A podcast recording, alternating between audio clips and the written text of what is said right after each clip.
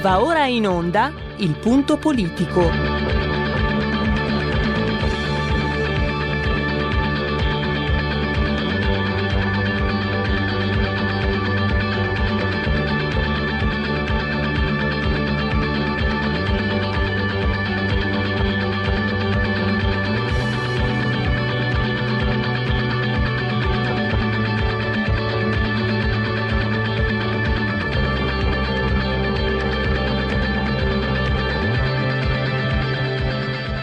Ma se non state attenti, i media vi faranno odiare le persone oppresse e amare quelle che opprimono. Malcolm X. C'è una radio, Radio Padania, che io capita qualche volta di ascoltarla ed è veramente una paura ascoltarla, una, c'è una rabbia, una, un odio che è totale e non si può nemmeno pensare a fare spallucce, pensare che questo odio, siccome è irrazionale, occorre in qualche modo dimenticarlo. Occorre in qualche modo farlo rientrare nel dibattito politico. E poi sguatteri del padrone un cazzo. Sguatteri del padrone un beneamato cazzo. Vi invito però ad ascoltare ogni giorno per 5 minuti Radio Padania Libera.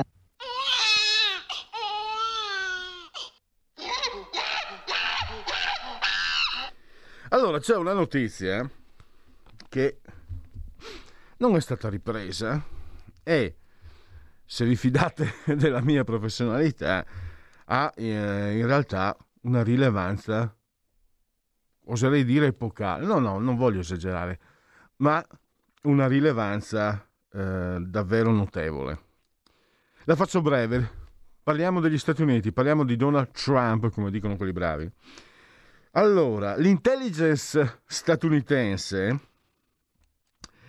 con direttore John Brennan, ha declassato le note segretate della CIA e dell'FBI riguardanti il cosiddetto Russia Gate. Declassato vuol dire che le ha, ehm, che ha permesso di renderle pubbliche.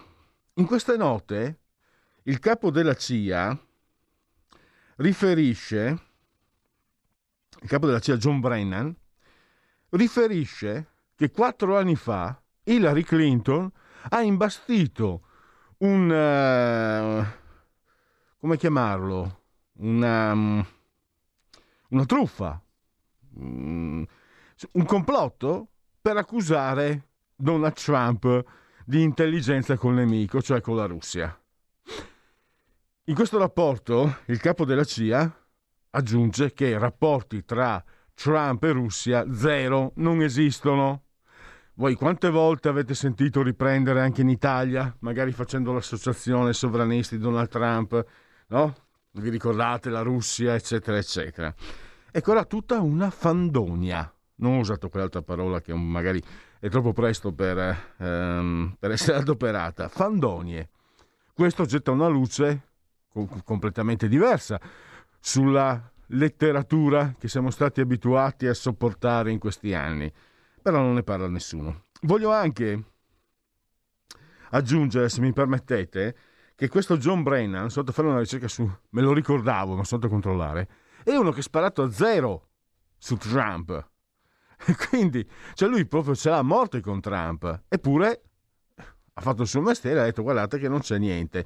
Non solo, Hillary Clinton ha imbastito questo complotto per nascondere lo scandalo che lo eh, riguardava, se vi ricordate, sulle email partite da un uh, server privato che non si poteva nella sua veste di segretario, eccetera, eccetera. Ne parleremo con Daniele Scalea. Il tempo stringe, tra poco cercheremo di metterci in collegamento con Alberto Ribolla prima che voti eh, la fiducia, perché tra le altre mancanze di questo governo, pensate, nei consolati non c'è, non c'è stata alcuna, alcuna indicazione su come gestire il problema Covid. Quindi gli italiani all'estero che si rivolgono a un consolato eh, trovano, trovano, ritardi e problemi a IOSA. Eh, questa è eh, l'Italia. Poi avremo invece alle 15.10 Renato Farina di Libero, eh, Calamara da tonno, ricordate Cossiga, a capo espiatorio, cacciato con infamia da quegli stessi personaggi che lui invece aveva gestito E questo forse mm, non, non, può, anzi forse, questo non può bastare, perché non può essere Calamara. Calamara era un vertice, ma tutto quello che c'era sotto non, nasc- non è giusto, non è possibile nasconderlo. E infine con Francesco Borgonovo parleremo di Radical Shock, un saggio di, di, di, di, Raffaele Alberto Ventura, che è un personaggio di sinistra, che però registra la crisi dei cosiddetti competenti. I competenti non funzionano più. I competenti erano gli esperti, quelli che dovevano dare rassicurazioni, quelli che dovevano dare indicazioni eh, tranquillizzanti al popolino bue. Non funzionano, aggiungo io, perché sono vent'anni che le cannano tutte. Scusate la parolaccia, le cannano sono, scusate, sono vent'anni che ci dicono l'euro è giusto e poi guarda lì, è giù, eh, quota 100 è sbagliata e guarda lì, eccetera, eccetera. L'immigrazione senza se, senza ma è giusta, eccetera, eccetera. Insomma, è chiaro che nessuno si fida più di loro. È un saggio che vale il doppio proprio perché proviene da una figura di sinistra e eh, a questo saggio mancherebbe un po' di autocritica, nel senso che questi competenti per mantenere le loro rendite di posizione sono vie più diventati presuntuosi autoreferenziali, sono diventati sempre più, insomma, insopportabili, lo possiamo dire, questo senso di superiorità che hanno.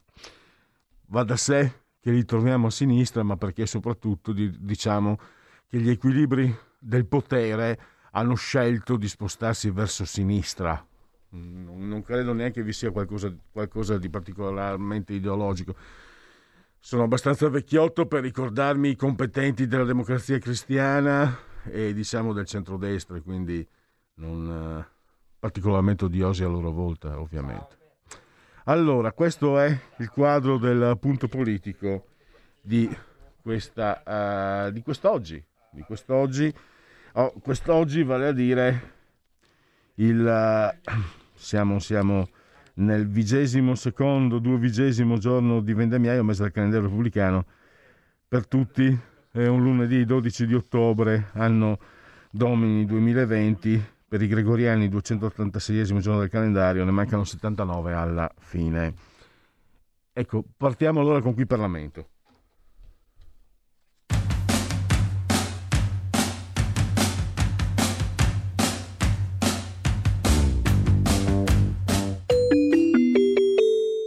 Qui Parlamento. Ecco, Mai Sharona era ottimo, sarebbe ottimo. E anche se Roberto non era ancora nato, penso che questo brano, gli sia, essendo lui giovane... Perché Alberto Ribolla è rock. è rock. Ciao Alberto, grazie per essere qui con noi. Alberto Ribolla. Buongiorno e buon pomeriggio a tutti gli ascoltatori di Radio Padania. Allora, ehm, Alberto, noi adesso parliamo eh, con te di un problema che riguarda coloro che si rechino all'estero perché i consolati sono stati abbandonati. Quindi noi in altre occasioni abbiamo parlato dell'assenza di politica estera di questo governo, addirittura mancano anche i fondamentali. Non si, non si danno neanche indicazioni se abbandonano se stessi i consolati, tutte le altre registri anche la situazione particolarmente problematica di Ginevra. Eh, ti do la parola per spiegare a cosa, cosa, aspetta i nostri ascoltatori che, nel caso in cui si recassero all'estero. Sì, esatto. Allora, mm, innanzitutto, mm, buongiorno a tutti. Il problema eh, che è stato evidenziato eh, riguarda più che eh, coloro che si recano all'estero, coloro che in generale gli italiani che vivono all'estero. Eh, dopodiché il problema è evidente, eh, riguarda tutte le nostre rappresentanze eh, all'estero, quindi consolati e ambasciate, a cui comunque eh, da parte nostra, della Lega, io faccio parte della Commissione Affari Esteri, va tutto il ringraziamento per il lavoro enorme che è stato fatto eh, durante questi mesi di eh, crisi Covid, quindi questo è il primo dato eh, di fatto. È evidente che la Lega più volte ha sottolineato le problematiche che si sono affacciate nei vari consolati eh, in giro per il mondo per l'assistenza ai nostri connazionali, sia che essi risiedessero già all'estero, sia invece quelli che all'estero si trovavano per lavoro o eh, per altre questioni, mh, mm, ad esempio per eh, vacanze, soprattutto all'inizio della, della, pandemia. Sta di fatto che eh, negli ultimi eh, mesi purtroppo diversi consolati, ci sono arrivate segnalazioni da più parti del mondo, in questo caso l'ultima interrogazione che ho presentato insieme ai colleghi della Commissione Affari Esteri è eh, relativa al consolato di Ginevra, dove alcuni connazionali italiani per eh, rifare il passaporto eh, hanno, sostanzialmente non, hanno, non, sono riusciti a, a farlo perché, eh, come si sa, i passaporti scadono eh, tendenzialmente dopo dieci anni e per rifarli è possibile eh, prendere appuntamento presso le questure in Italia, le questure di, di, competenza della propria provincia, oppure all'estero presso i consolati eh, sei mesi prima, a partire dai sei mesi prima della, della data di scadenza. Ecco, i nostri connazionali, in particolare in Svizzera, non riescono a prendere eh, appuntamento eh, per rifare questi passaporti e c'è stata una peripezia fatta di mail, di mancate prenotazioni online, di eh, chiamate alle quali non veniva data risposta, eccetera, eccetera, che ha portato addirittura delle persone a dover tornare in Italia per fare il passaporto eh, per poter poi eh, recarsi all'estero, anche solo banalmente per rifare dei documenti. Quindi ecco, noi abbiamo chiesto il potenziamento da parte del Ministero degli Affari Esteri eh, del personale eh, dei, dei, consolati che è eh, sottodimensionato, ma non riguarda solo ovviamente quello dei consolati, in particolare quello del consolato a Ginevra, ma in generale le nostre rappresentanze diplomatiche all'estero e questo quando vado all'estero anche come membro della Commissione Esteri o ancora di più come membro del Consiglio d'Europa e, e spesso mi capita di parlare con ambasciatori o con consoli e tutte le volte eh, ci dicono che rispetto al personale che hanno altre potenze europee come ad esempio la Francia, la Germania o la Gran Bretagna, ecco l'Italia è fortemente sottodimensionata e nonostante questo i risultati che otteniamo anche dal punto di vista della rappresentanza nostra delle aziende italiane all'estero è molto importante e ottiene risultati importanti. Quindi qua non stiamo attaccando la presenza o il lavoro che fanno i consolati. Purtroppo i consolati col personale che hanno fanno il massimo, è necessario però potenziare questo personale. Eh, il personale mh, diplomatico francese è da letterale 5 volte eh, come numeri maggiore rispetto a quello eh, italiano, quindi capite bene come la difficoltà eh, si faccia sentire non solo nella rappresentanza generale dell'Italia all'estero, importantissima anche del Made in Italy all'estero, ma anche poi per i problemi che possono capitare tutti i giorni a chi risiede all'estero, chi non ha assistenza nelle pratiche o a chi all'estero si reca per lavoro o per, o per eh, diciamo, vacanze e eh, ovviamente trova poi difficoltà nel caso in cui dovesse ricevere assistenza. La stessa cosa è capitata tra l'altro ai nostri connazionali che dall'estero mh, volevano tornare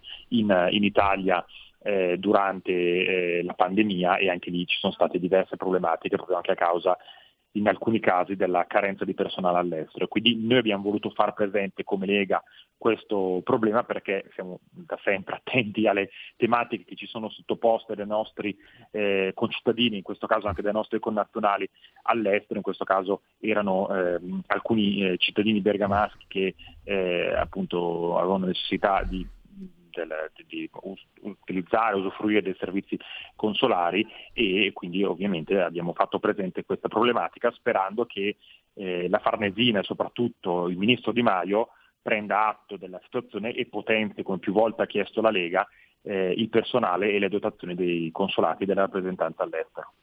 Ecco perché questo è il punto, no? tu hai sottolineato la situazione di Ginevra eh, subito viene agli occhi l'immagine di qualche tempo fa, un paio di mesi fa circa, credo fosse fine agosto, primi di settembre, Di Maio in Svizzera con non so quante auto blu al sì, proprio sì, seguito. Quindi viene quasi da pensare che, insomma, che manchino i fondamentali a questo punto, cioè non curarsi dell'ABC eh, è, è, è, è, dovuto a incuria, è dovuto... Eh, a parte che il problema che la Lega pone deve essere risolto, quindi magari è relativamente importante capire di chi è la responsabilità, però mi incuriosiva a sentire un tuo parere a riguardo. Sì, esatto, talvolta mancano proprio forse i fondamentali, ma soprattutto più che altro per quanto riguarda proprio l'assistenza, cioè noi sappiamo che ehm, per quanto riguarda il, i capitoli di bilancio e soprattutto anche il personale delle sedi all'estero, non è stato fatto molto e come Lega più volte abbiamo chiesto che questi capitoli di bilancio, anche in Commissione Affari Esteri, di cui faccio parte, eh, ho fatto più volte notare la necessità che eh, queste dotazioni fossero eh, aumentate, anche perché eh, se vogliamo competere all'estero, e io più volte mi sono occupato anche di questa questione, con i prodotti che arrivano anche da altre parti del mondo. Faccio un esempio, in Germania eh, il Made in Italy talvolta viene, eh, viene sostanzialmente eh, rimpiazzato da altri prodotti eh, Italian fake, quindi falsi italiani, oppure da prodotti tedeschi, anche qui con un Italian sounding, quindi con una, le, con, adesso non faccio l'esempio di formaggi o di, di, di, pasta o di altri prodotti, però è evidente che se eh, le nostre rappresentanze all'estero, dai prodotti alimentari ai prodotti più tecnologicamente avanzati, eh, di cui l'Italia è, è esportatrice nel mondo, non si difendono, e non si difendono perché magari manca il personale per eh, difenderli, mancano le rappresentanze eh, anche commerciali da parte eh, delle nostre istituzioni, è evidente che poi noi perdiamo colpi anche dal punto di vista economico e non solo di assistenza ai nostri connazionali. È importantissimo portare avanti la politica di esportazione dei nostri prodotti all'estero e questo lo si fa anche con una forte rappresentanza del nostro paese all'estero che possa dare eh, così assistenza e sostegno alle eh, nostre imprese. Io questo l'ho proprio verificato un po' sul campo, io faccio il commercialista, sono stato in commissione bilancio qui alla Camera e adesso sono in commissione affari esteri, ho, ho potuto anche grazie a, um,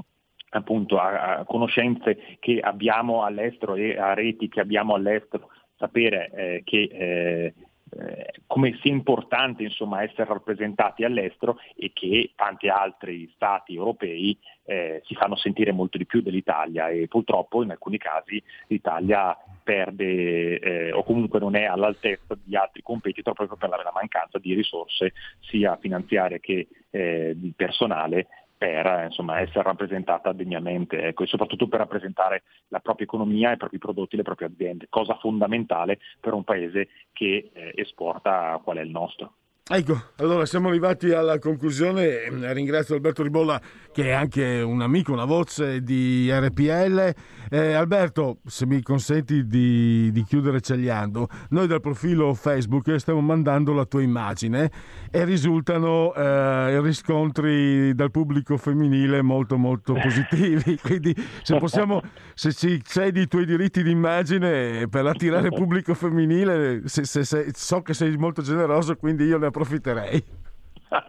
Va benissimo, benissimo, non c'è problema. Un, un saluto a, a, tutti e ovviamente un buon lavoro e una buona giornata agli ascoltatori di Radio Padania. Grazie Alberto Ribolla, perché la Lega offre anche bellezza e non solo belle donne, che è una brutta espressione belle donne, bellezza in toto, bei, bei giovani e belle giovani. Qui Parlamento. Quindi, eh, quindi la Lega conviene anche sotto l'aspetto estetico. E, ehm, noi andiamo avanti, vediamo un po' cosa ci dice il populista, lo mandiamo anche, eh, potete vederlo anche sul profilo Facebook, le immagini che mando.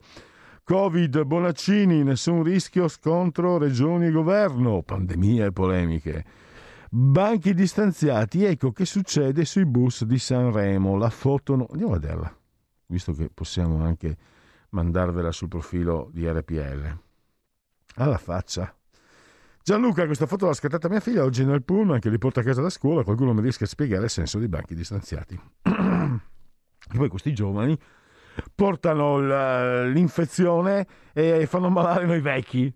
Ma non vi conviene perché non è ancora il mio caso, purtroppo il mio caso è ancora molto molto lontano, ma se, se fate morire i vecchi, perdete la pensione, giovani, dovete, se, non altro per quello dovreste essere attenti e accorti. Se, se non avete più la pensione dei vecchi siete rovinati, perché qua, con quello che passa il convento, sono anni, sono momenti complicati. La regione procura vaccini per tutti i lombardi, ma PD e 5 Stelle notano solo l'assenza di Fontana. Mil- Milano, ennesima scivolata dei giallorossi.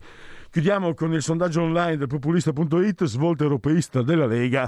Sei d'accordo? Vota subito, di la tua con un clic. Hai sentito? Le radio italiane si mettono insieme per amore. Per amore della radio.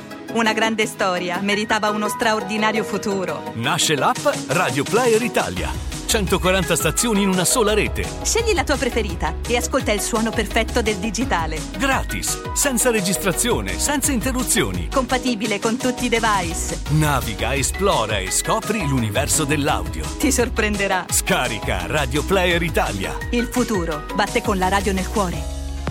Anche RPL è disponibile su Radio Player Italia.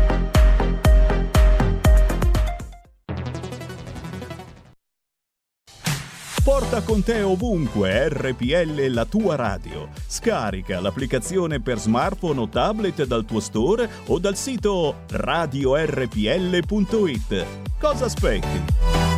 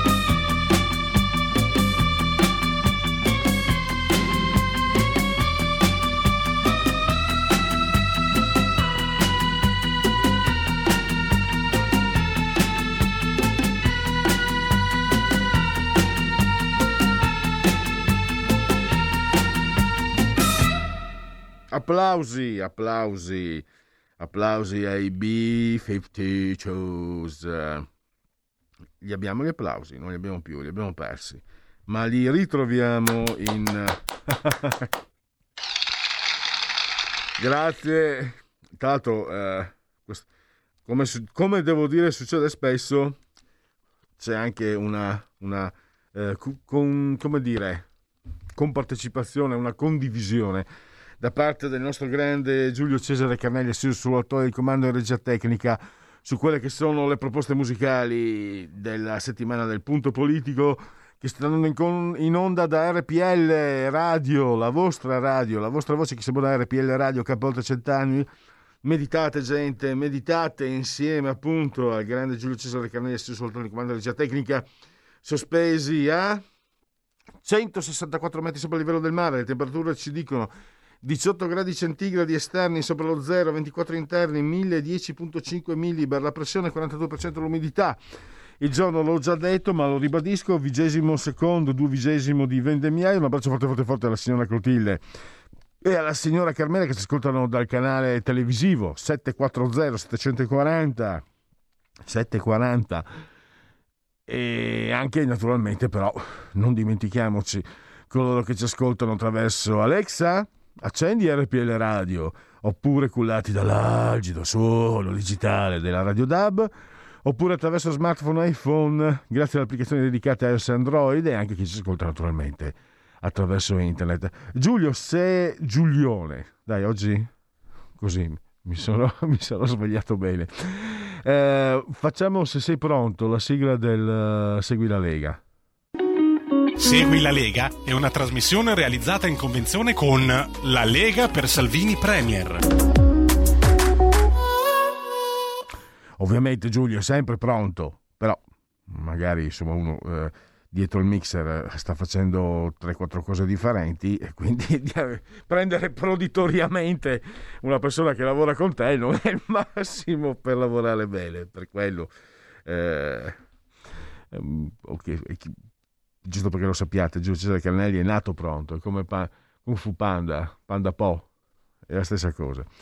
Allora, beh, beh è vero, ci sarebbero degli aneddoti da raccontare quella, quella, volta che stavano entrando li hai chiusi fuori devo fermarmi o la raccontiamo anche questo è un segui la Lega è un segui la Lega negli anni nel corso degli anni. No dai soprassediamo anche perché fra due minuti dobbiamo chiamare l'ospite. Ok comunque eh, beh ricordiamo allora velocemente quando hai rimbeccato alla grande la, la, quarta palle che venne lì con i rubli e tu gli hai detto portaceli che ne abbiamo bisogno. E ha fatto la faccetta un po' da... Perché il Marciano Pinti si scandalizza perché la definisco gerontofila, ma se una si sposa con uno che ha 70 anni più di lei, scusate, cioè, tra, l'altro non è mica, mica detto che è una ladra, essere gerontofili non è un... Non è un pedofilia è un delitto, la gerontofilia non è un delitto, quindi non, non accusato di nulla di, di male, eh, se non quello di esistere, ma quella è una colpa ontologica, esistenziale, politica della quarta palle, che viene a disturbarci, che viene a insolentirci, che viene a insultarci con i suoi interventi del tutto inopportuni come Alfredo, come quelli di Alfredo, che hai visto che non, nonostante il politicamente corretto, Vasco Rossi non lo tocca a nessuno, no? È andata via col negro la troia, no? Dovrebbe essere una frase per cui le femministe dovrebbero impiccare Vasco Rossi, ma siamo in Italia e soprattutto certi moralismi sono sempre dettati dall'interesse. Allora, segui la Lega, legaonline.it, scritto Lega Online, Ve l'ho detto, se cercate magari con motore di ricerca perché non, non riuscite a inserirlo subito nel, nel, link, il punto .it è importante perché magari vi scappa il punto .org e vi darebbe inesistente. Invece punto .it vi potete abbonare, potete seguire gli aggiornamenti e soprattutto potrete avere sott'occhio tutti gli interventi della Lega, degli esponenti politici leghisti alla radio e alla tv. Per esempio alle 16.30 Luca Toccalini che è anche il coordinatore federale della Lega Giovani, eh, appare a All News TGCOM 24 in televisione. Sempre in televisione, ma questa volta su Sky TG24 Economia 17.15. Sempre oggi Massimo Garavaglia che non ha bisogno di presentazioni come Luca Zaia. Sempre oggi, questa sera alle 21.30 su Quarta Repubblica, Rete 4. E poi ancora Rete 4, Quarta Repubblica, sempre oggi alle 23 questa volta eh, scusate, eh, Luca Zaia alle 21.30, mentre Lorenzo Fontana alle 23.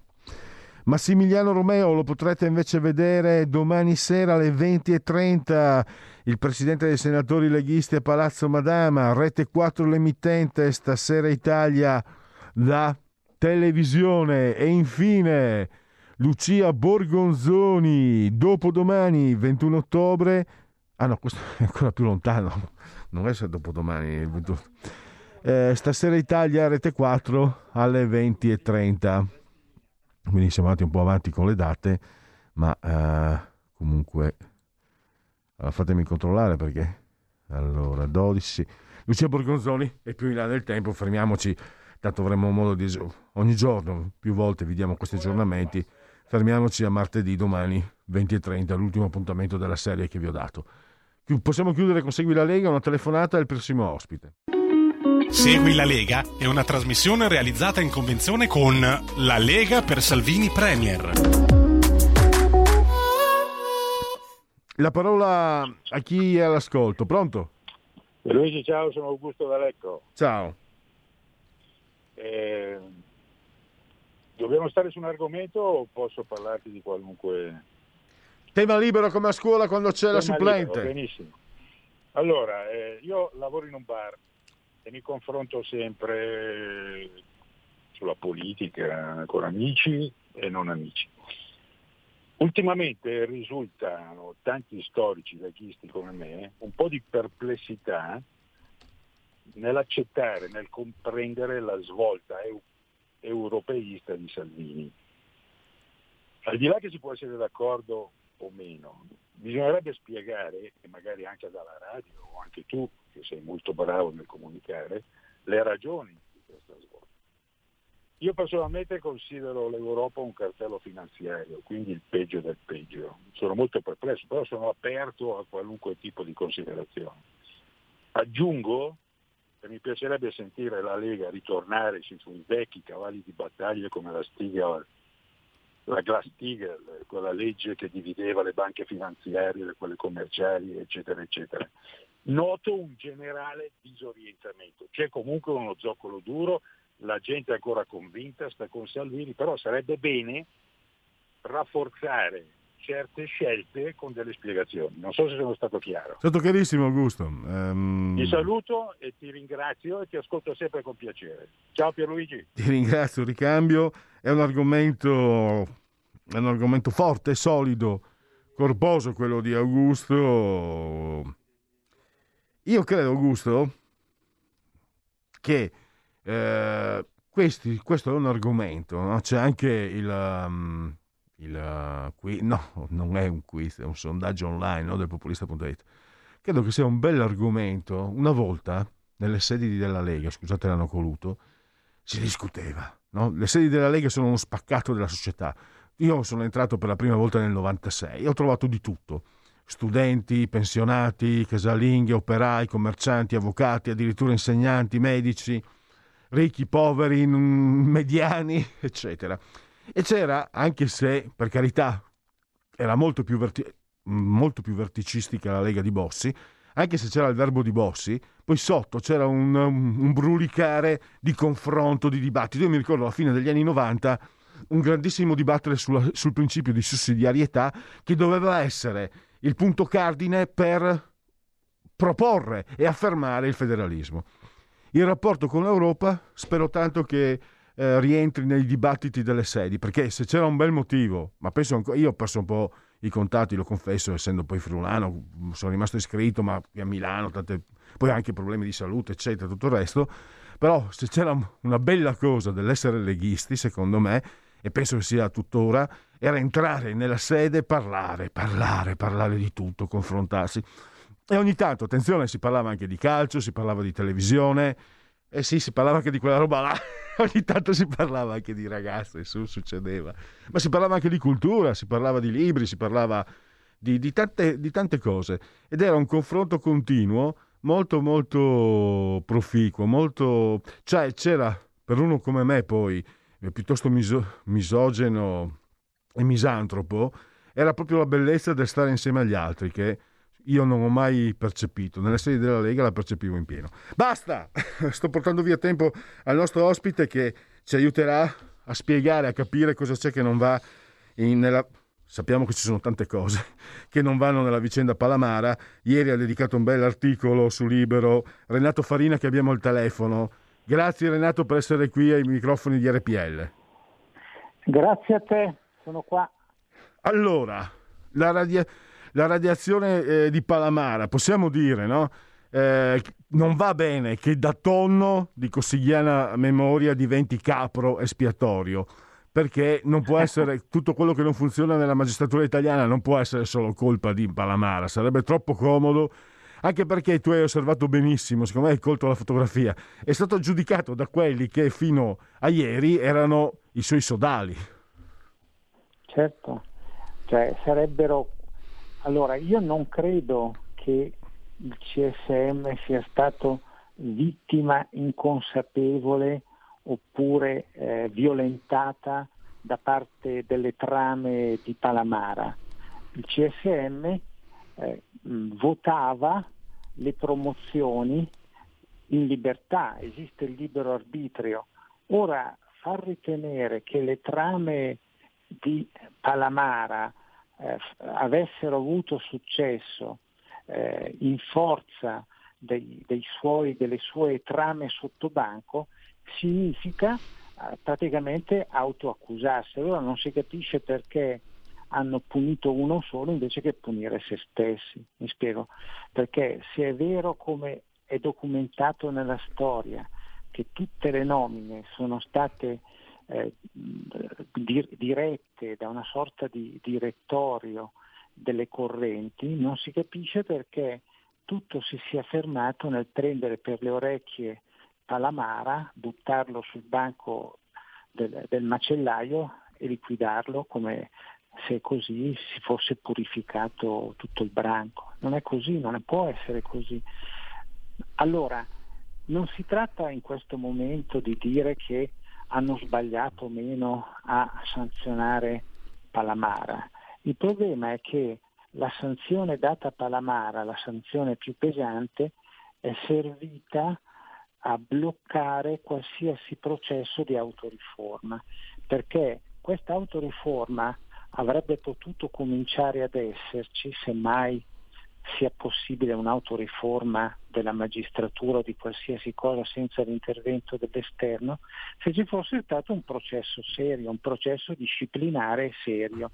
Invece si è fatto di tutto per evitare una specie di giudizio universale della magistratura avrebbe, a cui do, avrebbe dovuto ecco, scusami Farina, è proprio questo anche, no? leggendo il tuo articolo mm, che, che, mi è venuto in mente.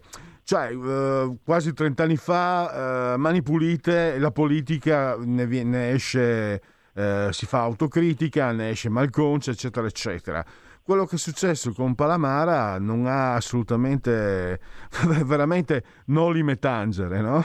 Da parte dei magistrati. Certo. Ma, questo, ma, questo, non lo dico solo perché sai, noi siamo Lega, i 49 milioni, non siamo mai stati nelle maniche delle, dei magistrati, per carità, ma lo dico come cittadino perché ci sono tanti aspetti. Io, io, ricordo sempre, anche voi avete ospitato un bellissimo articolo la settimana scorsa di Tommaso mm, Bellomo, sicuramente capace, sì. però uno che mi prepara alle magistrate, poi io mi ritrovo magistrate che sono abituate al tacco 12, alla Fellazio e altre cose, sono molto preoccupato.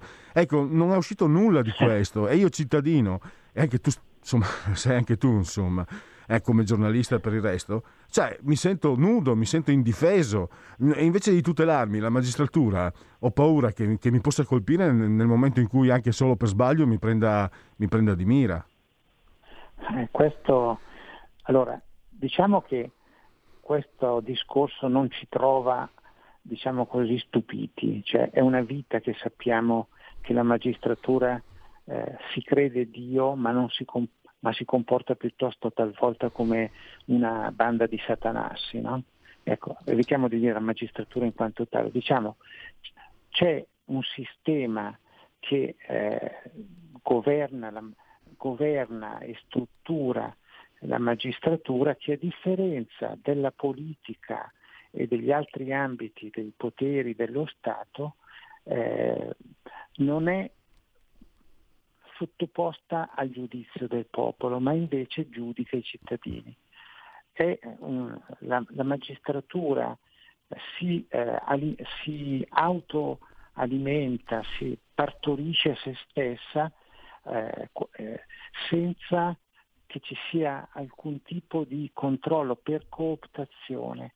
Ora sappiamo con, in modo plastico, documentato, eh, come una pistola fumante dopo un delitto, che eh, i criteri con cui si generano le carriere nella magistratura è dettato da quello che Nino De Matteo ha definito metodi mafiosi.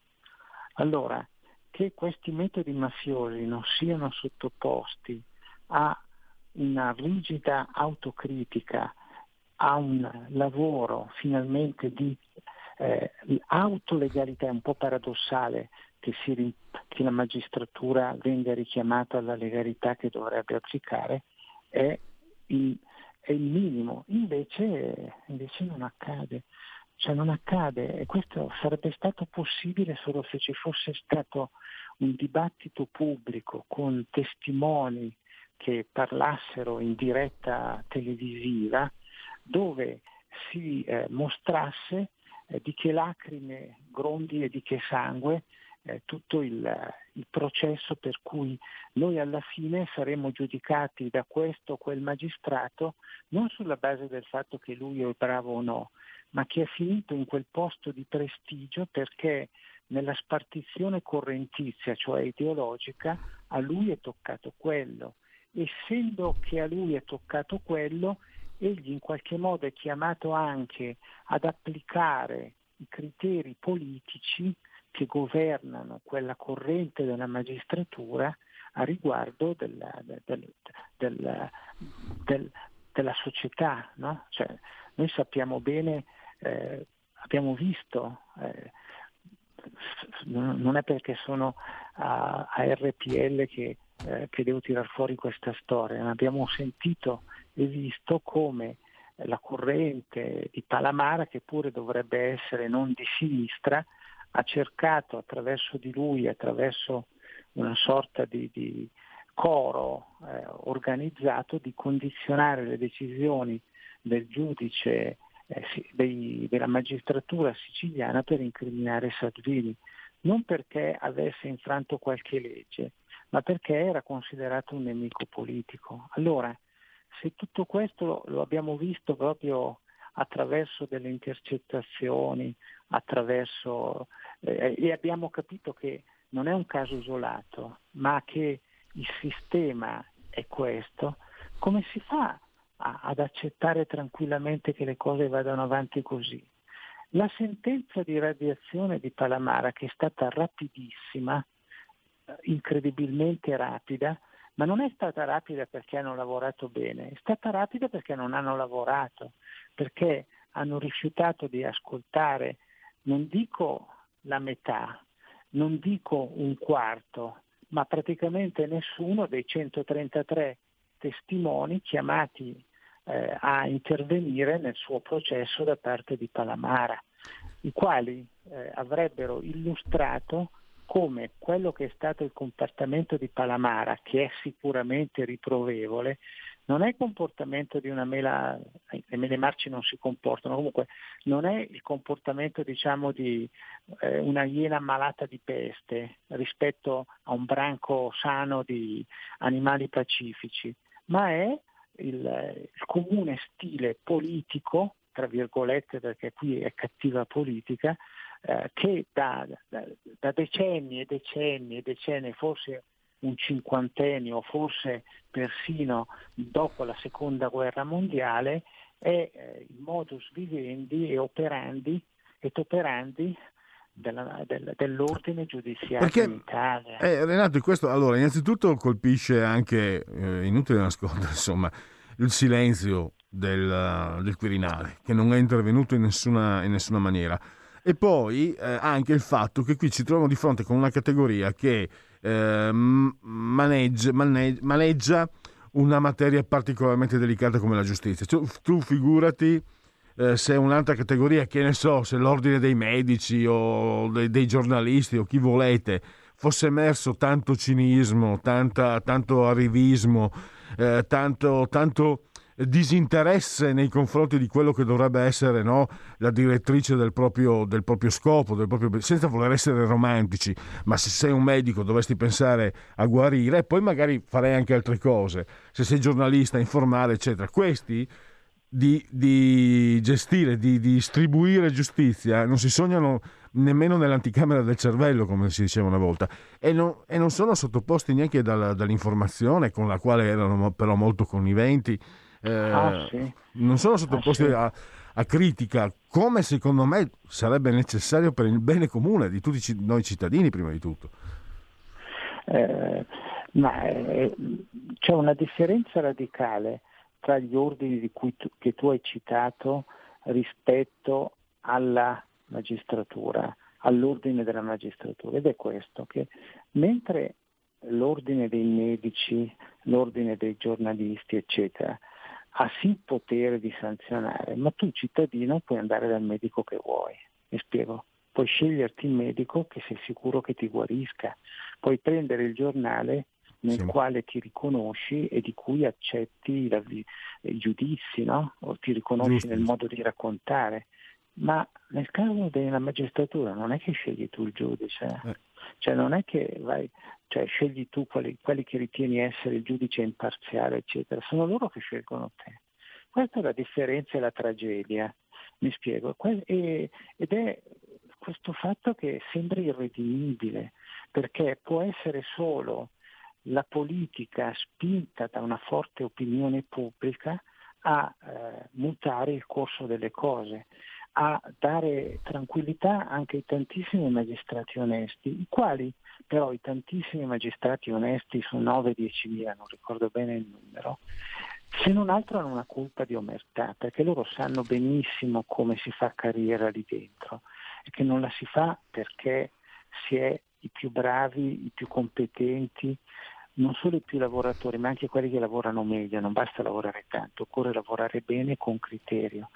Ma pur sapendo che il loro procuratore capo è- arrivato lì in questo o quell'altro modo e magari per fortuna è anche molto bravo, però hanno accettato questo status quo per non essere fatti fuori. no?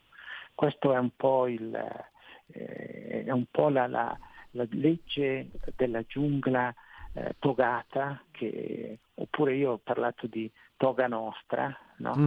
proprio eh, non permettendomi di, di equiparare eh, toga nostra cosa nostra, ma quando un Nino De Matteo, che è un esperto di mafia, ha parlato di metodi mafiosi, vuol dire che qualcosa del genere Poi, c'è visto eh, purtroppo siamo, siamo alla fine, c'è un altro indizio che, ripor- che riprendi nel tuo articolo, Allora, questi lì- Trojan che, che funzionano a corrente alternata. Ma anche- sì, ma dai, quando doveva vedere da Vigo, visto da Vigo non ha funzionato, quando doveva vedere Pignatone non ha funzionato.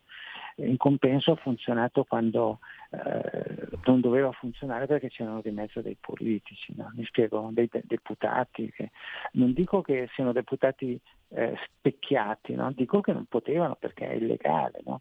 e non ci credo che non sapessero che ci sarebbero arrivati dei deputati a quell'incontro all'Hotel Champagne in cui, ah, eh, in cui si è consumato il delitto, di- che ha porta- il delitto diciamo così, etico, deontologico che ha portato Palamara alla radiazione. No? Mi spiego.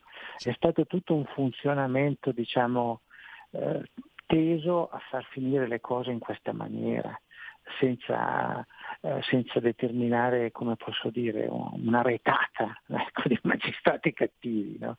ma solo il, ca- il famoso capro espiatorio. E con questo... Eh, ha- solo la politica può avere questa forza, ma la politica deve essere eh, finalmente emancipata dalla paura a sua volta di essere colpita surrettiziamente dalla magistratura prima che possa compiere questa riforma. Una riforma che non vuol dire azzerare la magistratura, vuol dire eh, togliere potere alle correnti e quindi spazio a queste manovre. Poi io, io sono, sono, di quelli che spera eh, che si arrivi all'americana all'elezione se non altro dei magistrati capi che determinano quali sono i reati da colpire e quelli invece eh, quelli più pericolosi per la società, no? e per il resto invece arrivare a forme di patteggiamento eh, rapide, no? cioè come accade ne, certo. eh, nei paesi anglosassoni. Io adesso non, non, sono in grado di stabilire quale sia il metodo migliore, so solo dire che io avendo assaggiato questa minestra sono portato a preferire le altre, ecco, anche se non le ho ancora assaggiate. Assolutamente. Eh, io intanto allora ti saluto, ringrazio Renato Farina di Libero a risentirci presto. Grazie a voi, grazie a te Pierluigi. Ciao. Ciao. Ehi, sveglia, sveglia! Chi ha parlato? Sono io, la Digital Radio. Anche in camera mia? Ma non abitavi nella mia auto? Analogico che non sei altro. Per tua informazione, da quest'anno mi puoi ascoltare nelle auto nuove, in casa e dovunque ci sia una radio. Eh sì, da quest'anno, dove c'è radio, c'è DAB. Ascolta le tue radio preferite con il suono perfetto della Digital Radio e scopri tanti contenuti extra. Sì, però svegliati, eh. Dibidi dobidi DAB. Anche RPL, la tua radio, è in Digital Radio. Porta con te ovunque RPL la tua radio. Scarica l'applicazione per smartphone o tablet dal tuo store o dal sito radiorpl.it. Cosa aspetti?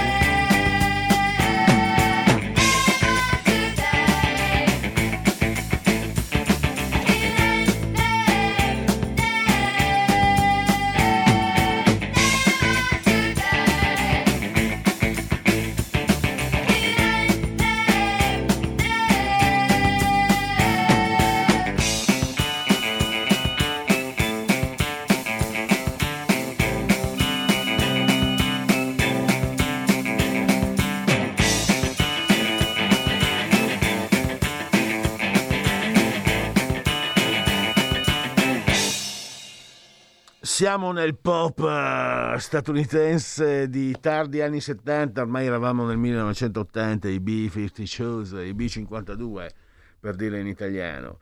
Abbiamo una telefonata, poi tra qualche minuto il prossimo ospite. Pronto? Ciao Cracchignolo Furlan. Sai, Tizzone d'inferno, come va? eh, la vita la va attaccare alla maeta adesso. Ah, ho appena finito leggere l'episodio di Tex. Conosci Tex Willer? Sì, sì, eh beh, ho, ho tutta la, la collezione completa. Eh, il re del rodeo. Ehm, è il passato di Tex quando ricorda eh, Proprio. le sue esperienze da giovane prima di, di- di diventare.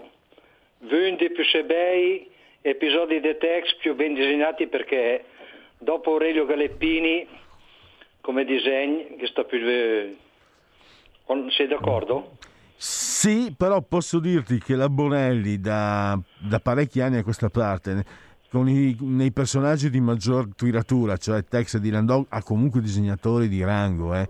ha disegnatori molto bravi. Eh, ma- A me poi era sempre piaciuto, cioè, sono d'accordo con te, è come si potrebbe non essere con Galeppini, eh, Galeppini ma insieme a Ferri Gaglieno di Zago sono i due, i due maestri italiani, però per esempio a me piaceva, piace molto anche Ticci per dire che disegna Tex, sei quello col Vedi? disegno più stilizzato?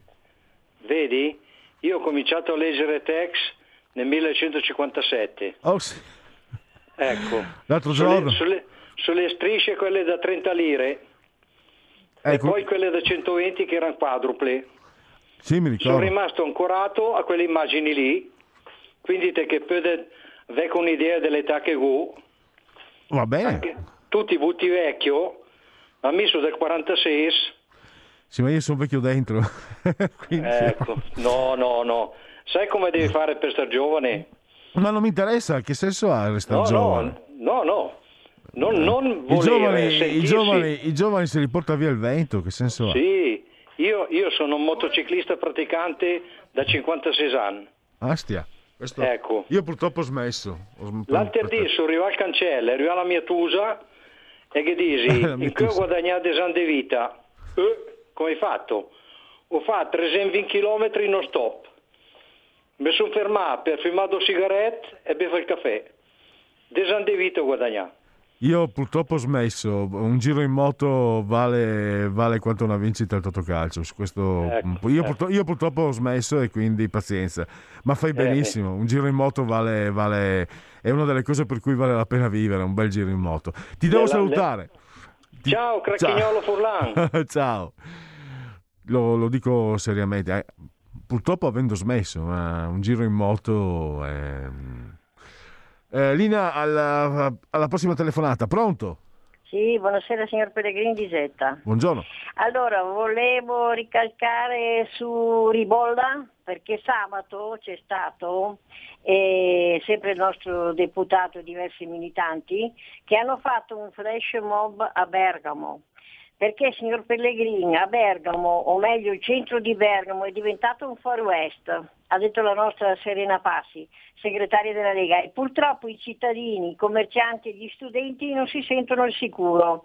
E Gori, che sarebbe il sindaco di Bergamo, non pensa minimamente a salvaguardare i suoi abitanti e la sua città. Ecco, tanto per sua conoscenza. Vi saluto, arrivederci.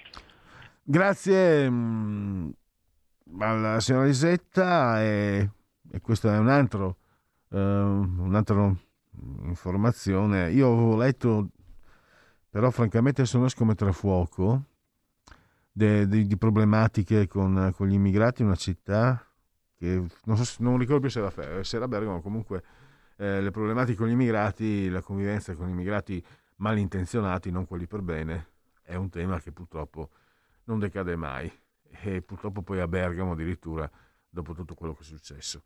E, eh, andiamo avanti con la, la prossima, la prossima trasmissione.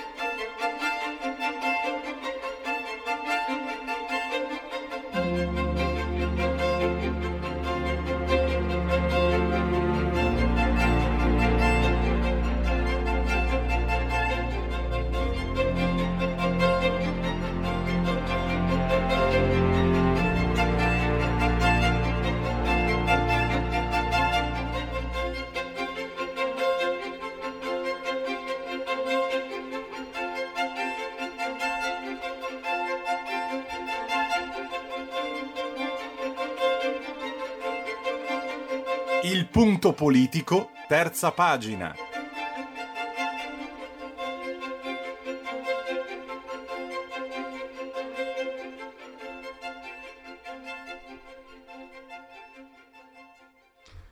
Trump contro tutti, l'America e l'Occidente al bivio. È un saggio a firma di Daniele Scalea e Stefano Graziosi. Ha una prefazione di Daniele Capezzoni, una postfazione di Giancarlo Giorgetti, è, è edito da Storica Giubilei Regnani, 156 le pagine, 15 eh, gli euro.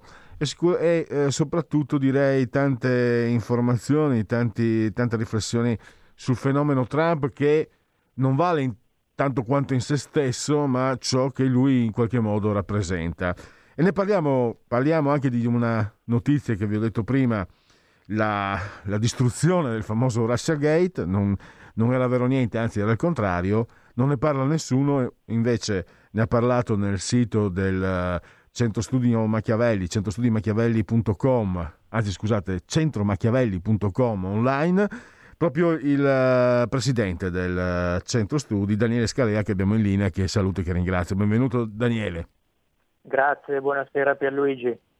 Allora, eh, ricordiamo sempre il tuo libro che eh, sarà sempre più prezioso da qui al 3 novembre, ma eh, partiamo da questa, da questa notizia che è, francamente, lo dico, se io in qualche modo faccio questa professione, mi sento di dire che è una notizia enorme, ma che ritrovo nel, nel tuo sito, che è un sito di, di, di, riflessioni culturali, non di notizie. E per fortuna che ci siete, perché altrimenti tante cose ci sfuggirebbero, soprattutto co, mh, fatti e notizie che vengono dagli Stati Uniti.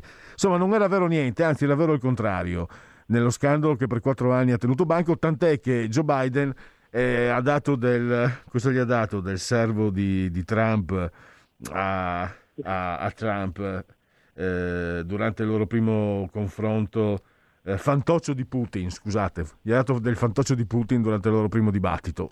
Ecco, fantoccio di Putin sarà lei, verrebbe da dire a Biden.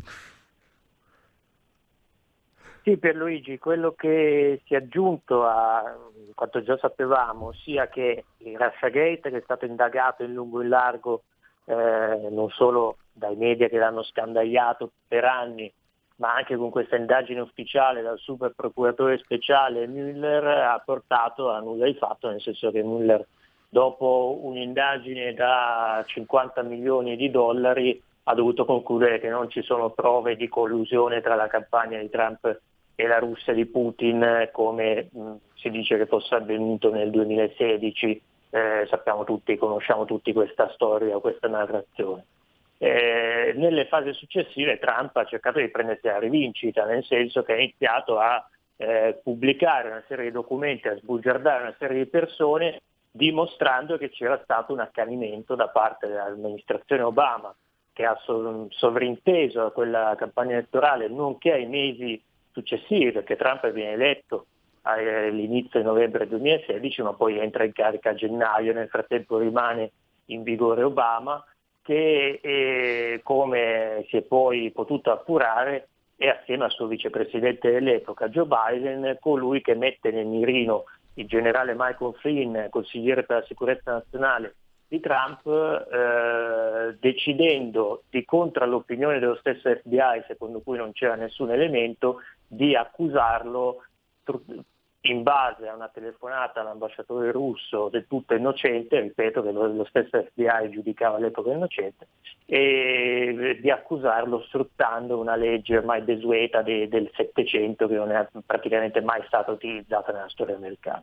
Ma adesso abbiamo anche qualcosina in più, nel senso che sono usciti due documenti, sono stati desecretati due documenti, firmati dal, da colui che all'epoca era il direttore della CIA, quindi servizi segreti americani, eh, fonte sicuramente di tutto rilievo né sospettabile di essere favorevole a Trump, la quale nell'estate del 2016, quando Scusa, cioè Daniele, Daniele, Daniele, scusa, scusa, ti interrompo, Ehm, perché io sono anche a controllare. Questo direttore della CIA è stato uno che ha- si è espresso in modo molto sfavorevole e contrario a Trump, quindi è ancora di più credibile, visto che è diciamo, uno che ha Trump in antipatia. appunto e d'altro canto la CIA non ha simpatia alla Russia, quindi eh, non, non è che si può pensare che ci fosse l'FBI che parteggiava per Trump e la CIA, eh, pardon, l'FBI, l'FBI che parteggiava per la Clinton e Trump che, eh, la CIA che, Trump- che stava con Trump, ma in realtà avevamo eh, una- degli apparati che in generale erano molto sospettosi verso Trump e che ancora adesso del resto non lo digeriscono più di tanto. Ecco, cosa abbiamo trovato in questi due documenti? Abbiamo trovato che il direttore della CIA informava prima il presidente Obama e poi anche i vertici dell'FBI dicendogli è giunta l'informazione che Hillary Clinton avrebbe deciso di montare una finta accusa contro Trump di collusione con la Russia per distrarre l'opinione pubblica da quello che era invece lo scandalo reale che riguardava la Clinton, quello delle email, cioè eh, sintetizzandolo molto in breve cosa era successo, tutti i membri di governo degli Stati Uniti devono usare le email eh, .gov che stanno sui server sicuri degli Stati Uniti e che hanno, oltre alla sicurezza, hanno anche il fatto che dopo tutto rimane memorizzato lì. Quindi ci fosse eventualmente un'indagine, per un certo periodo di tempo si può anche verificare cosa è successo. Siccome la Clinton era rimasta invischiata nella mh, vicenda dell'ambasciatore statunitense ucciso in Libia, su cui lei all'epoca era ministro eh, de- de- del governo dell'amministrazione Obama eh, ed era stata molto accusata, quando si cercò di verificare che cosa stava succedendo, ci si accorge ci si accorse che la Clinton aveva a casa sua un server che utilizzava quello, utilizzava le proprie email non sicure per tutte le comunicazioni personali. Per distrarre da questo scandalo avrebbe montato il cosiddetto Russiagate, cioè una eh, fantasiosa teoria del complotto per cui eh, Putin stava manovrando Trump per prendere il controllo degli Stati Uniti. Ora è vero, rispondono gli apologeti, eh, o de- eh, gli apologeti della Clinton o detrattori di Trump. Eh, la CIA non era sicura al 100% che questa informazione fosse vera e pare che questa informazione venisse dalla Russia. D'altro canto, se il direttore della CIA, non uno qualsiasi, decide di andare a parlare con Obama a Casa Bianca e di riferirgli questa notizia e poi la trasmette al direttore dell'FBI, significa che quantomeno gli dava un certo peso, significa che evidentemente la riteneva credibile perché pensava che l'FBI e il Presidente degli Stati Uniti d'America, non un ministro, non un sottosegretario, non eh, un senatore, il Presidente degli Stati Uniti d'America doveva saperlo. Quindi questo è un altro ehm, chiodo che viene battuto sulla cassa de- di- del Russiagate che sempre di più si palesa agli occhi diciamo, degli analisti eh, oggettivi e non partigiani anti-Trump come una eh, teoria del complotto totalmente infondata. Però eh, c'è anche un altro dato no, da aggiungere. Eh, questo Jack Sullivan, che secondo eh, tu hai riportato, no, il giornalista investigativo, ma sempre statunitense, Paul Sperry, sarebbe un po' come dire il braccio armato stato di Hillary Clinton. Adesso guarda un po' dove lo vediamo, da che parte sta adesso quello che, è stato, che sarebbe stato il braccio armato di Hillary Clinton, di chi fa il consigliere adesso o il consigliori.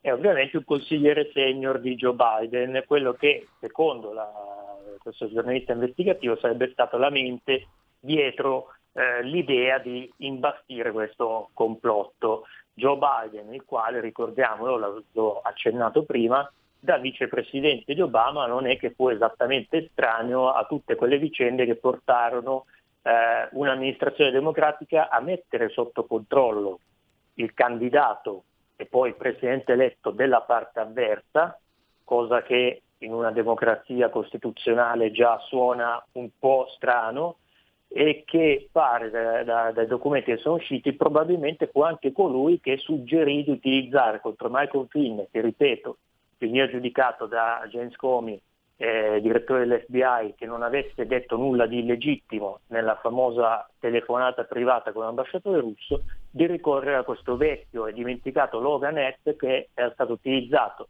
in 200 anni contro soltanto due persone, tra l'altro nessuna delle due è mai stata condannata. Eh, Logan Act che proibisce ai cittadini privati americani di fare diplomazia per conto degli Stati Uniti, peccato che Michael Flynn era il eh, consigliere della sicurezza nazionale di Trump che stava per entrare in carica, cioè già designato e quindi stava per entrare in carica, come è normale, come hanno sempre fatto tutti coloro che si sono ritrovati in questa posizione, faceva un giro di telefonate con eh, diplomatici e rappresentanti stranieri. E quella famosa telefonata, eh, di cui solo in tempi più recenti abbiamo saputo i contenuti perché all'epoca fu passata alla stampa, eh, Washington Post, ovviamente stampa anti-Trump, pro-democratica, fu passata la notizia che c'era questa telefonata e che l'FBI aveva deciso di, di incriminare Flynn, ma non fu detto il contenuto. Poi il contenuto è stato fuori che semplicemente Flynn aveva detto di fronte al fatto che Obama aveva deciso di mettere sanzioni contro la Russia per il presunto coinvolgimento nelle eh, interferenze nelle elezioni americane, una mossa chiaramente fatta per sabotare i tentativi di riavvicinamento che poi Trump avrebbe voluto intraprendere verso Mosca, semplicemente disse nel eh, rispondere, visto che ovviamente la Russia avrebbe risposto con delle controsanzioni, non siate esagerati perché così quando andiamo, eh, entra in, la nuova amministrazione possiamo cercare di ricucire. Quindi non è che abbia detto nulla che andava a sabotare quello che nel frattempo stava facendo Obama, nel senso che eh, al contrario faceva tutto l'interesse degli Stati Uniti d'America nel dire ai russi non esagerate con le sanzioni contro di voi. Eh, eh, Daniele, riprendendo anche il titolo del tuo saggio Trump contro tutti, viene da chiedersi davvero eh, come mai eh, sia ancora inquilino della Casa Bianca Donald Trump, perché è davvero contro tutti in una maniera... Io ho fatto outing, no? ho sempre avuto in profonda antipatia, per me è un odioso wasp di estrema destra Trump, però lo adoro perché me l'hanno fatto adorare, perché gliel'hanno fatte talmente, scusa se mi esprimo in linguaggio eh, terra terra, ma gliel'hanno fatte talmente sporche che nonostante il mio personalissimo punto di vista, lui sta dalla parte giusta, ma lui come persona io lo trovo odioso.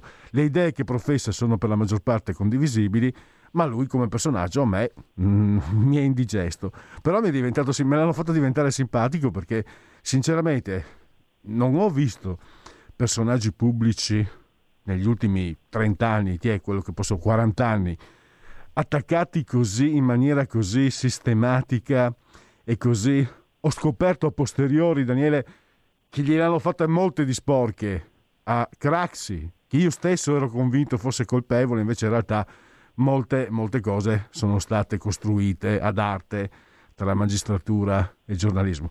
Però Craxi cioè, è solo, ha subito solo una piccola, eppure gli esiti sono stati per certi aspetti tragici, ha subito solo una piccola parte di, di, di quello che ho visto subire a Trump, come per esempio eh, qualche tempo fa dissero che lui non si era rifiutato di stringere la, la, mano ad Angela Merkel, in realtà invece le riprese facevano vedere che lui l'aveva stretta 15 volte in favore di telecamera, poi alla quindicesima volta ha detto adesso basta, però per il mondo lui era il caffone americano, ciccione, corpulento che manca di rispetto a una signora tedesca, niente di più falso. Scusa, mi sono prolungata. Prego. Vedi Pierluigi, la, la questione è che mh, ci sono delle, dei media americani sicuramente eh, hanno un passato eh, importante, glorioso, come New York Times, come Washington Post, come la CNN, che vengono presi per oracolato eh, all'estero, in particolare in Italia, dove spesso non ci sono nemmeno i corrispondenti in America e comunque quelli vengono presi come Vangelo, ma che in realtà ormai sono delle testate decisamente di estrema sinistra. Questo cosa significa? Che è come se un osservatore negli anni 70, un osservatore straniero avesse voluto guardare quello che succedeva in Italia leggendo il manifesto, leggendo lotta continua. È forse una esagerazione, ma non è troppo lontano dalla realtà. Però, eh, stiamo parlando veramente Daniele, dei giornali partigiani. Posso dirti, ecco, Repubblica al confronto è molto oggettiva e serena verso Salvini. Posso dirti che quello, un segno della mia età, non raccontavano così bugie il manifesto Repubblica 30-40 anni fa. Non erano così bugiardi. Certo, lo sono stati parecchio, per carità, ma adesso la menzogna è anche diffusa, cioè poi, la, poi, sarà anche il fatto che la menzogna di Repubblica viene, viene praticata a livello uh, generale, no? tipo la fotografia di, un, di quattro anni fa, un milione e mezzo di persone a Washington, ed era una fotografia del 96, non del 2016 per dirne una, no? È quello che, che lascia perplessi. Ma tornando al tuo libro, eh, voi dite tu e, e Stefano Graziosi, eh, l'Occidente al bivio, ecco, al di là io mi sono abbandonato a riflessioni personali che poco importano. Quanto è importante anche per noi, per l'Occidente, quindi l'esito del 3 novembre? Eh, ho avuto, ehm, grazie alla tua cortesia, più volte modo in questa trasmissione di accennare e di approfondire quello che sta succedendo negli Stati Uniti, che eh, sono sempre regolarmente l'avanguardia di quello che poi succede anche in Europa e che in parte del resto vediamo, cioè politicamente corretto nasce negli Stati Uniti ma già da tempo imperversa anche in Europa, però negli Stati Uniti è sempre uno, due o tre passi avanti eh, e ci permette quindi di leggere e di prevedere ciò che fra uno, due o tre anni succederà pure da noi.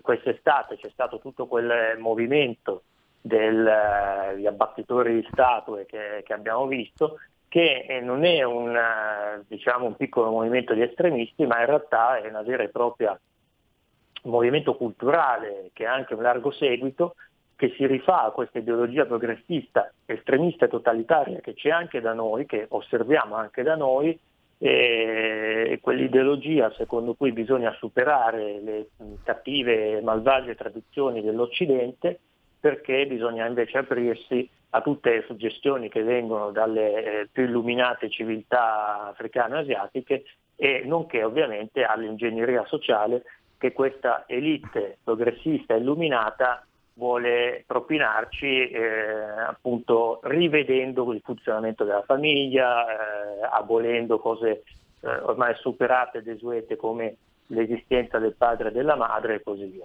Eh, quello che abbiamo voluto esprimere anche nel titolo di questo libro è proprio che siamo di fronte a un bivio che passa anche per queste elezioni americane, che non decideranno tutto, ma sono un momento importante per lo, tutto l'Occidente. Il bivio se rimanere in qualche modo fedeli a quella che è la, la, la nostra civiltà, il nostro retaggio, la nostra tradizione, eh, cose, valori che, e, e ordinamenti che consideriamo consolidati all'interno della, de, de, della nostra civiltà, oppure se bisogna andare verso questa nuova strada, questa nuova strada in cui non ci devono essere più confini, in cui eh, l'elite deve guidare il popolo bue e ignorante verso queste nuove eh, bellezze del mondo con 10.000 generi, con eh, genitore 1 e genitore 2 e via dicendo. Questo è la, la, il bivio veramente che avranno di fronte gli elettori americani eh, e che eh, a seconda della strada che loro sceglieranno di prendere penso si trascineranno dietro anche una buona parte dell'Europa. Noi purtroppo abbiamo concluso. Eh, Daniele, io credo che più avanti, prima assolutamente del 3 novembre, ci risentiremo ancora perché io per esempio mentre parlavo mi domandavo, ma se perde Trump eh, è un'occasione perduta, ma, ma, abbiamo milioni di persone che, ver- che sarebbero in, preda di questo pensiero che tu hai denunciato, ma che in qualche modo reagiranno. Quindi mh, mm, mi prospetto scenari che, che, non riesco a indovinare eh, dopo, dopo qualsiasi risultato del 3 novembre e quindi magari mm, mi farebbe piacere confrontarmi ancora con te per sentire e per ascoltare, anche traendole dal tuo libro, le tue considerazioni. Trump contro tutti. Grazie ancora allora a Daniele Scalea, presidente del Centro Studi Machiavelli, e a risentirci presto. Grazie a te, buona continuazione.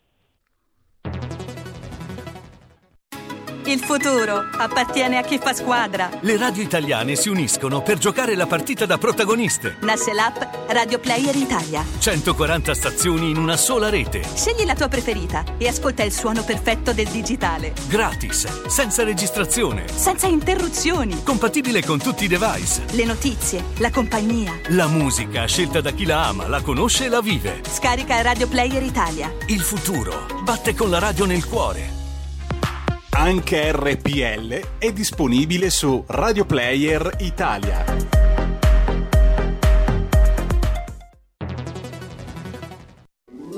Stai ascoltando RPL, la tua voce libera, senza filtri né censura. La tua radio.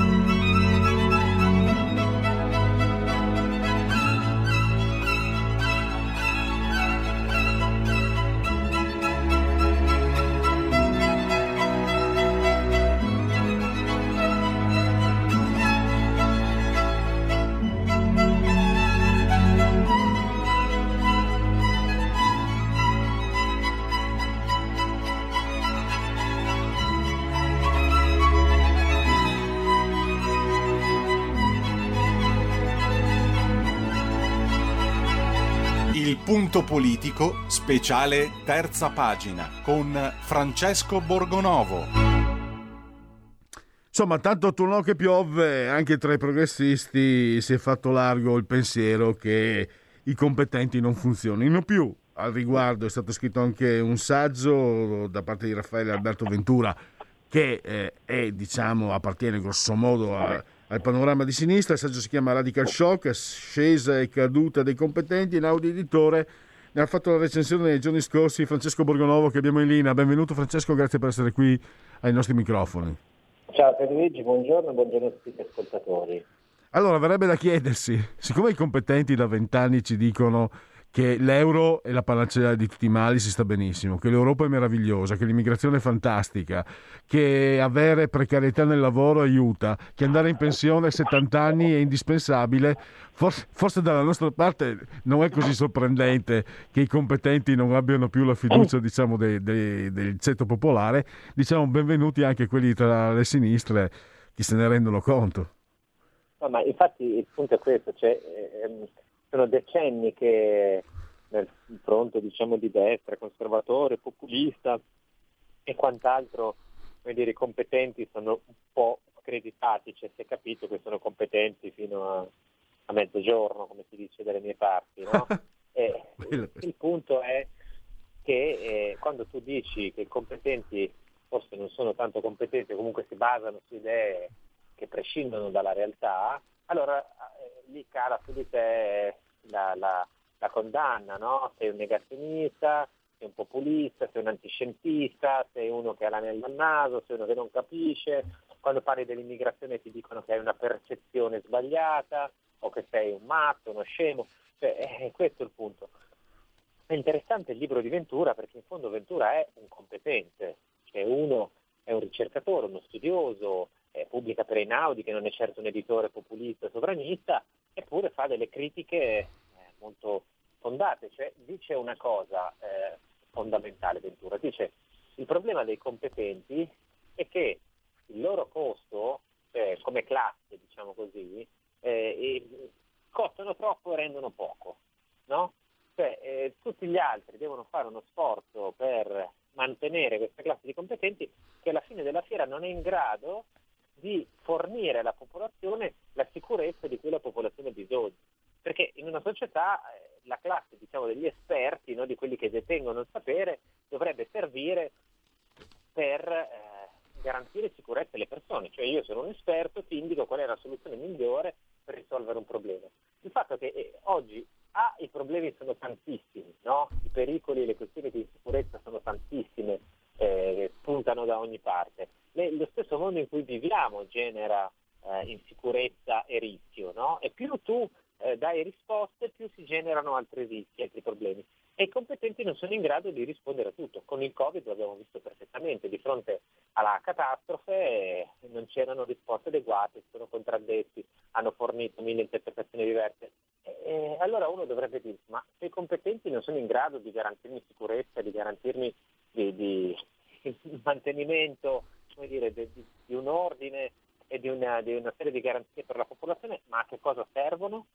E io penso, e aggiungo qui, detto qui finisce Ventura e inizia Borgonovo, io penso che certe cose a cui assistiamo oggi, cioè certe reazioni anche molto aggressive, molto violente da parte dei competenti, cioè il Burioni che dice somari, eh, oppure l'accusa no, di essere fascisti, negazionisti e quant'altro, e sono la, proprio la, l'estrema autodifesa di questa classe, no, che si sente attaccata, non ha armi per dimostrare il suo successo, cioè di fronte al Covid, è dire, lampante il fallimento, quindi reagisce in modo molto aggressivo. Ecco, eh, Francesco, stavo pensando, tu parli a un certo punto di opzione esistenziale che eh, mancherebbe e fai una distinzione secondo me molto molto eh, eh corrispondente alla realtà i competenti non sono i, tra virgolette, sapienti.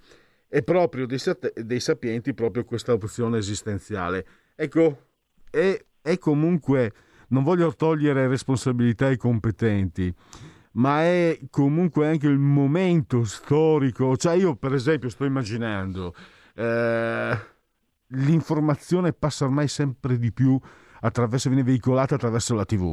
Come fai a trasmettere conoscenza in un flash dove poi magari ce ne sono tre che ti insultano. Quindi non solo in politica, mi sembra che un po' in generale i tempi siano questi, per cui eh, viene proprio stroncata, castrata l'idea di trasmettere un pensiero, una, un'articolazione che non sia più di un flash di 30 secondi.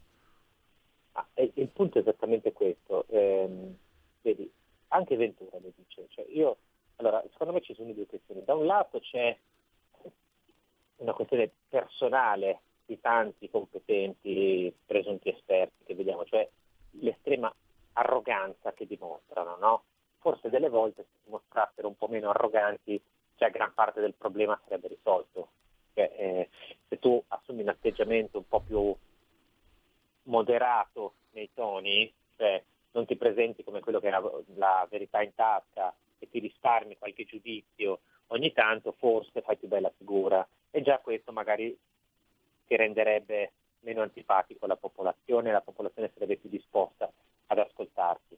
E, ehm, e poi, certo, è la nostra società che genera questi problemi, anche perché eh, gli esperti sono sempre di più. Cioè noi abbiamo un'intera classe, voglio dire, eh, la, la preparazione universitaria eh, si è diffusa, l'informazione è alla portata di tutti, cioè, ehm, sono più diffuse le competenze, no? C'è tantissima, una volta oggi voglio dire, uno può andare, se un virologo dice una cosa alla televisione, un medico, un altro esperto di qualunque materia dice una cosa alla televisione, oggi noi possiamo andare su internet eh, a cercare in due secondi e vedere se ha detto una cosa vera oppure no, se detto una cosa scientificamente accettata oppure molto dibattuta. Se, cioè, è questo il punto. E quindi in questo caos diventa molto più difficile anche avere un'opinione, eh, una posizione chiara e far passare un messaggio chiaro. E poi ci sono tante tesi diverse. Però questo è sempre stato così, no? Cioè, eh, il, il, fatto che oggi eh, se vanno in televisione 20 medici, 20 medici dicono ciascuno una cosa diversa, eh, allora eh, forse dovrebbero prima chiarirsi le idee tra di loro, dibattere all'interno di una sede protetta e poi dire allora più o meno ci abbiamo capito questo, no? Invece oggi è un gran caos e questo da un lato è appunto una parte rilevante del problema. E poi c'è un'altra questione secondo me che ha a che fare proprio con il modo di comportarsi nei riguardi delle persone. Cioè chi ha, eh, so che tu sei un amante dei fumetti, no? eh, diceva l'uomo, l'uomo ragno eh, ha grandi poteri, grandi responsabilità. E una volta nella, per i filosofi antichi, per Platone ad esempio, essere sapiente appunto significava affrontare un cambiamento. E la saggezza non era soltanto un insieme di conoscenze, di nozioni, di letture di libri, no? era anche un cambiamento personale. Eh, chi è eh, sapiente, eh, chi è saggio, ehm, deve anche affrontare questo tipo di cambiamento e questo gli permette, no? cambiamento anche spirituale, e gli permette di avere più interesse verso le persone, più ascolto, più attenzione, sapere che quello che lui sta dicendo eh, impatta sulla vita delle persone. Eh, se tu sei un medico che va in televisione a parlare del Covid perché devi promuovere il tuo libro, perché sei eh, in cerca di un incarico politico, perché vuoi farti notare, vuoi diventare famoso, eh, allora le persone di cui tu ti prendi cura passano in secondo piano. No? E questo vale per tutte le professioni. Eh, l'elite, la cosiddetta elite, serve al mondo. No? Servono persone che comandino, che governino, che prendano decisioni anche difficili, che abbiano delle volte anche il coraggio di andare contro il senso comune. No? Eh, ma eh, devono farlo, per, per fare una cosa del genere, deve essere anche moralmente adatto, moralmente pronto ad assumersi il carico di queste cose.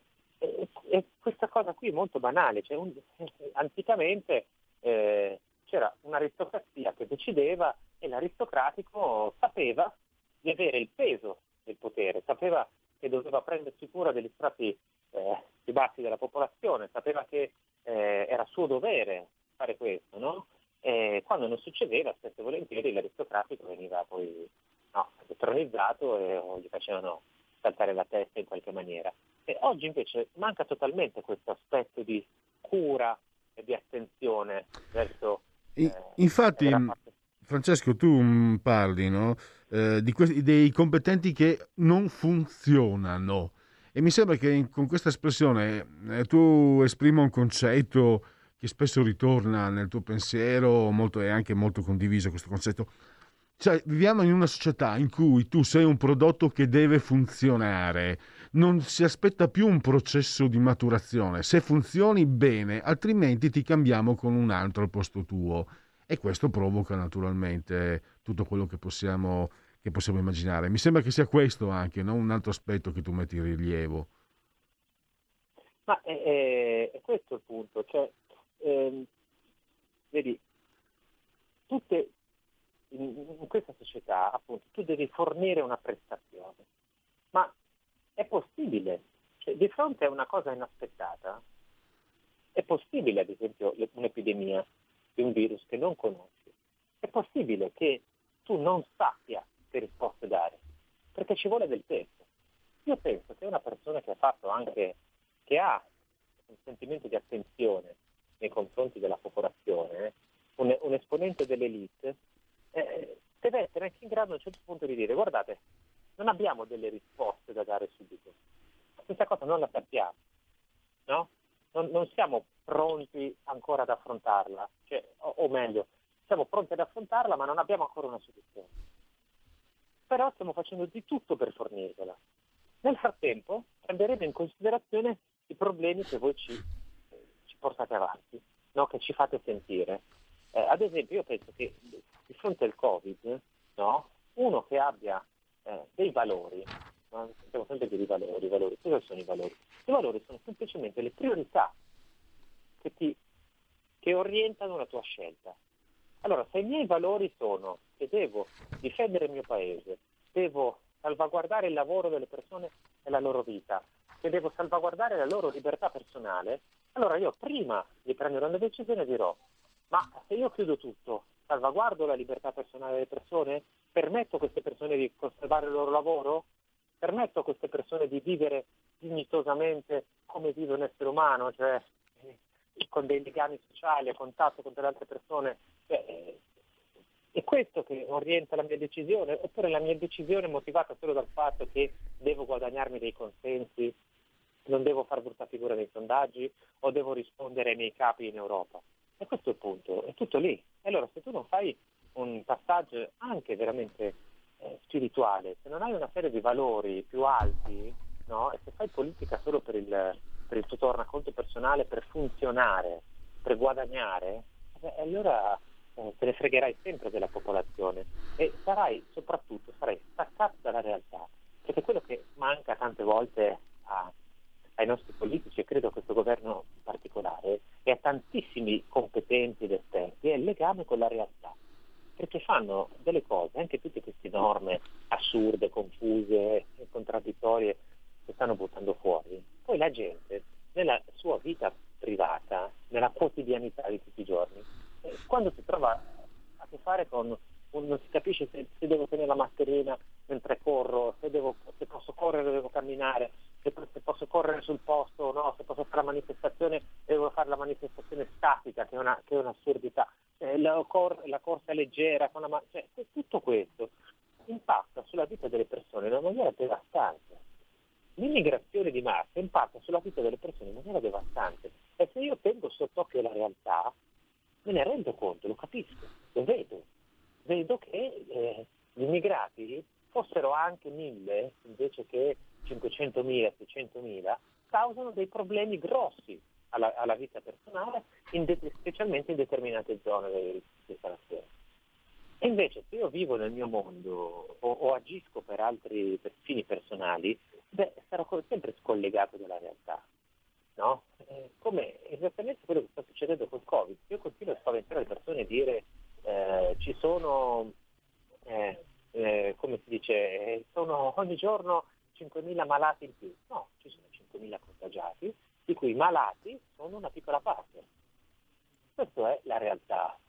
Stare nella realtà, avere a che fare con le altre persone e prendersene cura, cosa che i nostri elite non fanno assolutamente.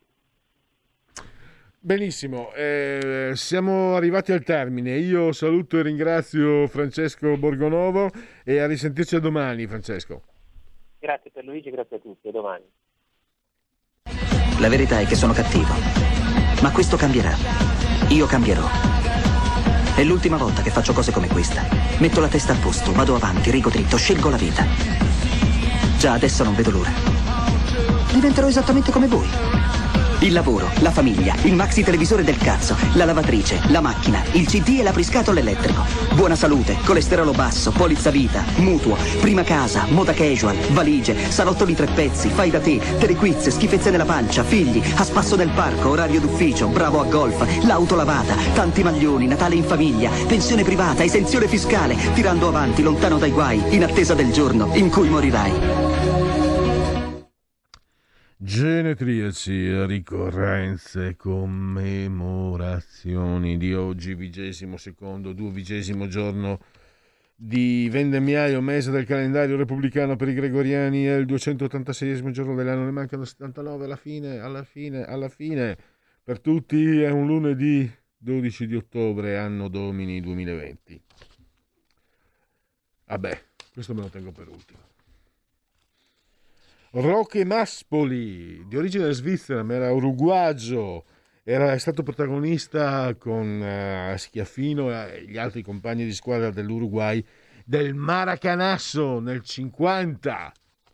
Al Brasile bastava un pareggio. Il Brasile va in vantaggio, mondiali di calcio del 50. Brasile va in vantaggio. Il Brasile non aveva ancora vinto un mondiale. L'Italia aveva vinto addirittura due, ma questi due mondiali fascisti, quelli vanno cancellati, eh? Quelli vanno cancellati. Per coerenza, i due mondiali 34 e 38 dell'Italia, festeggiati col braccio teso così, vanno tolti, diteglielo là alla sarda e al suo fascistometro. Allora, il Brasile va in vantaggio. Al Maracanã di Rio de Janeiro credo ci fossero 170.000, um, non esiste più quello stadio, spettatori. Va in vantaggio, gli basta il pareggio per, per vincere i mondiali perché era un, fatto un sistema strano a gironi. E l'Uruguay nel secondo tempo rovescia il risultato e vince i mondiali. L'Uruguay è più piccolo della Svizzera e ha vinto due mondiali. Su questa partita eh, scrisse un articolo, credo sia stato proprio Gianni Brera, un articolo leggendario perché parla della cultura della sconfitta. Si erano arresi gli uruguagi, sopportavano, non si opponevano alle folate. Beh, una squadra di fuori classe quella del Brasile. E dopo hanno vinto. Ah, a proposito di vincere, Luciano Pavarotti, il grande Pino Caruso che ci ha lasciato lo scorso anno, eh, è stato un ottimo sindaco. Comunista finché volete, ma vi dico io che conosco persone, amici a Bologna, che non votavano per lui, però mi hanno detto Renzo Imbeni è stato un ottimo sindaco. Oh, mi dispiace per voi anticomunisti. Eh, poi Luigi Polentes, giocatore veneto della Lazio. Il Geniaccio l'ho ospitato venerdì il Marciano Pinti. Aspettate che vi dico subito cosa fa il Marciano Pinti. Di cosa si... si cosa fa? Cosa mi ha, mandato? Allora, il Marciano Pinti... Giustizia è fatta. Covid dare la colpa alla gente con Armando Siri e poi Eugenio Zoffili sull'Alan Curdi. Quindi piatto ricco, micifico, del Marciano Pinti, il suo Rebellotte che andrà in onda tra 8 minuti. Eh, Massimiliano Parente, dicevo, poi il, il, pedofilo era venuto a insolentirci anche qua, mi ricordo, Gabriele Paolini, sto condannato per pedofilia, non è... E poi uno dei bidoni più grandi, io ho sentito per anni e anni e anni, e lo voleva il Milan ma non c'erano i soldi, e lo voleva l'Inter ma non c'erano i soldi, e lo voleva la Juve ma, ma però c'era la concorrenza del Real Madrid. Questo giocatore brasiliano, già il nome però, Ganso, un bidon. E invece, e invece, eh, eh, ho sceso dandoti il braccio almeno un milione di scale. Vedete? Basta niente. Eugenio Montale. Basta niente. Solo questo, questo, verso che è dedicato alla moglie morta, alla compagna, Mosca mi sembra si chiama, fosse il soprannome. Ho scelto dandoti il braccio almeno un milione di scale. E tu, solo, solo per il suono che evoca, vorresti almeno per un istante essere capace di amare come Montale ha amato la sua compagna. Anche solo un istante. E se non ci riesci, ti accontenti di leggere le sue poesie. Ho sceso dandoti il braccio almeno un milione di scale. Chiudiamo, scendiamo nel regno prosaico dei sondaggi, perché altrimenti se parlo di Montale potrei, potrei andare, andare per la tangente, come si dice. Lega Salvini Premier 25,5 alla faccia di chi ci vuol male. Eh, noto sondaggi. Poi abbiamo Fratelli d'Italia 15, Forza Italia 6. Dall'altra parte PD 20,5, 5 Stelle 15, Renzi al 4% Italia Viva. Termometro politico, qui addirittura la Lega al 26%, il PD al 21,5%. Eh, i, I 5 Stelle 15,8%. Fratelli d'Italia 14,3, Forza Italia 6, Italia Viva 2,6. Poi, sempre per termometro politico, il protocollo Covid per il calcio, sono d'accordo, 41,8, è troppo imprudente, 44,2. Poi, secondo lei sarebbe stato meglio imporre le chiusure anticipate a bar e ristoranti? Sì, 8,5 più 25,9, quindi 34 spicci eh, avrebbe voluto che venissero chiusi prima i locali pubblici e invece il eh, 63% invece eh, era contrario, contrario a provvedimenti di questo genere, quindi favorevole agli esercenti. La fiducia in Peppi in Giuseppi 42,4 contro 57.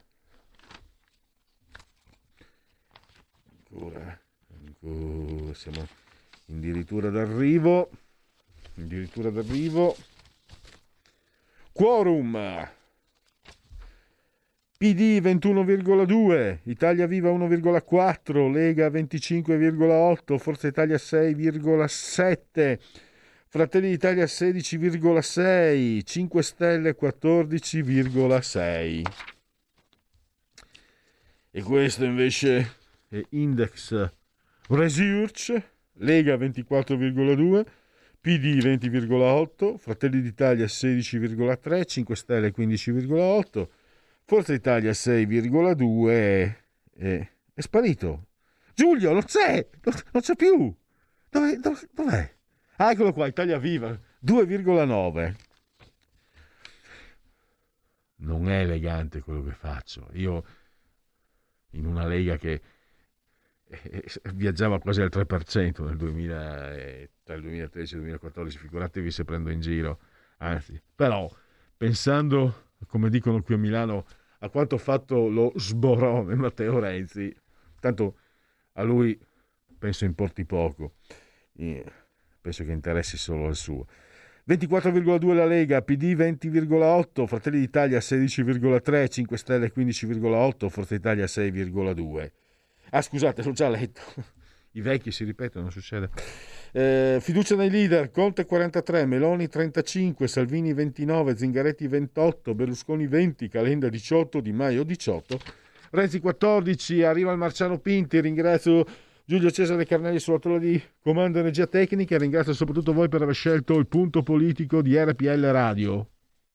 Avete ascoltato il punto politico.